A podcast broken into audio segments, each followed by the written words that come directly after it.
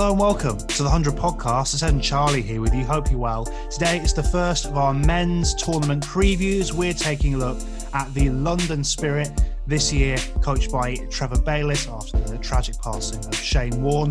Charlie, a side that came bottom of the table last year and struggled a lot. A tough 2021 for the Spirit it wasn't ideal, was it? Uh, to be honest, I think their squad was very much recruited to win now. Unfortunately, they were trying to win now in 2019, and the tournament happened in 2021 with little change between the two squads. So, unfortunately, it was kind of doomed to fail. Really, they didn't really hit the ground running at all. They were very stodgy at times, and it just didn't work out. But the squad now has been refreshed. It looks quite different, and I think a little bit better. Yeah, and I think that was the problem with their side. They were stodgy. They had Denley and Bopara in the middle order, didn't quite work. There was some firepower at the top, but you know, it didn't quite blast off. And and to be frank, the bowling line just wasn't really good enough throughout the tournament. But they did find a couple of interesting young players. Then they get a chance this year, and they completely refreshed the side. Obviously, there are a number of names who are still there. Zak Crawley, Adam Rossington, Dan Lawrence, the top three, all return. Dan Lawrence likely to make more appearances this year as he's not on the test side currently. Eoin Morgan's back to captain, but you've got some big additions in that middle order. Glenn Maxwell, Kieron Pollard, and Jordan Thompson, who struggled this year in the blast, but had a very good finals day. Charlie, what do you make of that batting lineup? They've got a similar top order, but there's loads more explosiveness in that middle order. I think the middle order is one of the strongest in the competition, to be honest. The opening pair is solid, if unspectacular, with Crawley and Rossington. But I think the most eye catching thing there is that middle order of Lawrence, Maxwell, Morgan, Pollard, Thompson. That is really good there. You've got lots of variety, of course, two left handers in Morgan and Thompson. You have Pollard, who is so experienced, who's really done it all. You know, he'll be available for the whole competition. We're expecting he might leave a little early to join up with the CPL, but as far as we're concerned, for now, who's going to have very good availability. Maxwell is such a big addition for them as well. Again, he'll probably miss the last couple of group games, but when you've got a player of that quality, you need them in for, you know, you, you take a punt on him being there, right? He is so good. He's such a good player of spin in particular. I'm really looking forward to seeing him go overall compared to last year's middle order, which, as you said, Ed, was pretty stodgy at times to kind of Denley, Bopara, and Nabi, and the very out of Nick Morgan. It just didn't fire this year on paper looks like a vast improvement. And I'm genuinely looking forward to seeing uh, this particular middle order in action. It looks great. And it shouldn't be underrated the fact that this year they've taken a middle order that completely lacked star power, was stodgy, and really struggled in the middle overs to having five pretty exciting players. Dan Lawrence, a fantastic T20 player. We've been saying for a while he's probably a better white ball prospect than a test prospect. Glenn Maxwell's one of the best T20 players in the world. Eoin Morgan, Kieron Pollard bring lots of explosiveness and experience, and Jordan Thompson adds a lot. Suddenly you have a middle order that really, really can get after it and has the experience to win you games. It's got that beautiful combination in Maxwell, Morgan, and Pollard of guys who've played an unbelievable amount of T20 cricket, been very good at it, and still, still now play the right way for the modern game. That's going to put them into loads of good situations. And I think it's one of the stronger batting orders in the competition. Obviously, Zak Crawley won't be there all the time. Maybe Glenn Maxwell will go to the top of the order. We'll see how they structure this side. But there's lots to be excited about that. Obviously, no left-handers currently in the top four. Ben McDermott likely to come in for Glenn Maxwell when he's away, so he'll probably have to go up to the top of the order. And you don't have any left-handed batters in that reserve list, you've got again McDermott, Daniel Bell Drummond, Ravi Bopara, Jamie Smith. So you are slightly lacking for a top order left-handed option.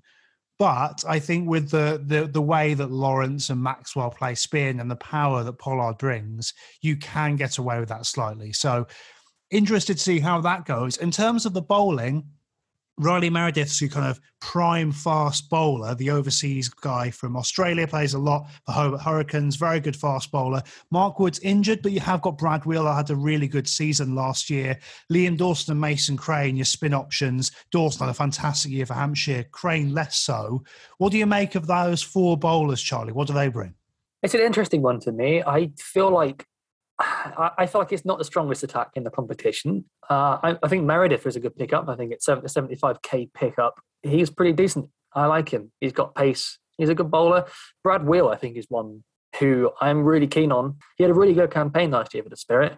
Only came into the team as an injury replacement uh, for I can't remember who it was to be honest, but it doesn't really matter. The point was he came in, did a very good job, uh, and was retained quite fairly. And he's been good for Hampshire again this season, the Vitality Blast champion. So he's good. I guess for me, the slight concern there is the fifth bowler. Where's the fifth bowler coming from? It looks like the fifth bowler is going to be four guys. You've got Jordan Thompson, who's probably your biggest banker of the lot. Then you have a bit of Pollard, a bit of Maxwell, a bit of Lawrence. Um, I don't necessarily know how they're going to play that. They might want to restructure it somewhat and bring in a fifth specialist bowler. I probably wouldn't, to be honest. I think you've got enough bowling there to make up your fifth bowler. But it'll be interesting to see how they go there. I think it's a decent attack. There are options there. I just think it's one gun option short for me. Well, philosophers have been asking since the dawn of time how many sixth bowlers does it take to make a fifth bowler? We're going to find out. Glenn Maxwell is a very useful off spinner. Dan Lawrence does his thing. Kieron Pollard has bowled a decent amount throughout his career, less so these days. And Jordan Thompson, I think if you use him occasionally, can be very useful. I think the problem is when you get to the death overs, you're depending on Meredith and Wheal a lot. Wheal, obviously young, despite him being good. Are you concerned that you don't really have that third bowler who can kind of perform at that stage? You might have to go to Thompson, who can be expensive there. That is going to be a concern. But I think the fact that you have so many bowling options, if Eoin Morgan uses them cleverly, I think you can potentially make it work. But that will be a concern for them. I wonder if the experience of Chris Wood maybe makes it into the side just for that. They want an experienced death bowler to go alongside Riley Meredith. I personally go with Brad Wheal, but that is the benefit they do have. If they wanted to take out Crane, bring in Chris Wood, you have an experienced option there who could bowl at the death overs, and you would still have Liam Dawson, uh, Glenn Maxwell, and Dan Lawrence for the spin. Obviously, there's no leg spinner there. It's not a dynamic spin attack by any any sense, but there are options there to make it work. So, what do you make of this side then, Charlie? I think it's considerably stronger than the London Spirit we saw last year. My question is can they work out their balance on who's going to be bowling those extra overs? Can they make this slightly weird team balance work? It's a very good question. I think a lot of it will depend on how well they play their matchups, how well they use their bowlers, because there is every possibility that if they get it right, it could be very effective for them. But it does depend on the captaincy and the tactics there. I do also think that they might have a bit of an issue at some point with that top order of Crawley with England, as we're expecting him to be. Mm. I don't know who he's going to be replaced by. That might be, you know, Daniel Bell Drummond or Ravi Bopara neither of them particularly inspire me, to be honest. And I, when you have an opening attack of, let's say, Bell Drummond and Rossington compared to some others in the competition, I think it's probably one of the weaker ones. No disrespect to either of those guys, they're both very decent players. But you look at some of the other opening partnerships that we're going to be seeing in the men's competition, that's not one of the best. So that might be an issue for them. I think they have the raw materials. It's just a case of how they're going to be used. And I think if they're used properly, they could be a force to be reckoned with. And that's it. It's all about making the balance work. Is Glenn Maxwell going to pop up to the top of the order when Zak Crawley comes in? Then how do you make it work? Because as as you said, look, Daniel Bell Drummond, Ravi Bopara, if we're talking if we're talking realistically, slightly stodgy middle order options in this age, and Jamie Smith, who they brought in the wild card, just isn't really going to hack it in the hundred yet on his current form. Very exciting player who I, I'm interested to see how he goes in future years. Not sure about this year. So I think that's where the issue is there depth wise. Can they have batters come in and perform? They've got some superstars there, but I just think they're going to be one short. And It'd be nice to have you know, a Josh Cobb type just to have on the bench to bring in and make an impact. Bowling wise, you know, I'm, I'm relatively confident Chris Wood and Tobias Roland Jones can come in and do a job. Mark Wood's going to be replaced. Maybe they look at another spinner. I, I don't know how they go down that route, but there are options there. I think this is a vastly better London Spirit side. I don't think they're one of the favourites, but I think they could be challenging for that kind of second or third place. And in a tournament with high variance, that's absolutely something they should be aiming for. So, very excited to see this London Spirit side go. And as a person who saw the London Spirit play in person last year, Charlie, and as someone who's going to watch the London Spirit in person in 2022, me, we're much more excited to watch them than last year's efforts, specifically the Superchargers game, but let's not go into that.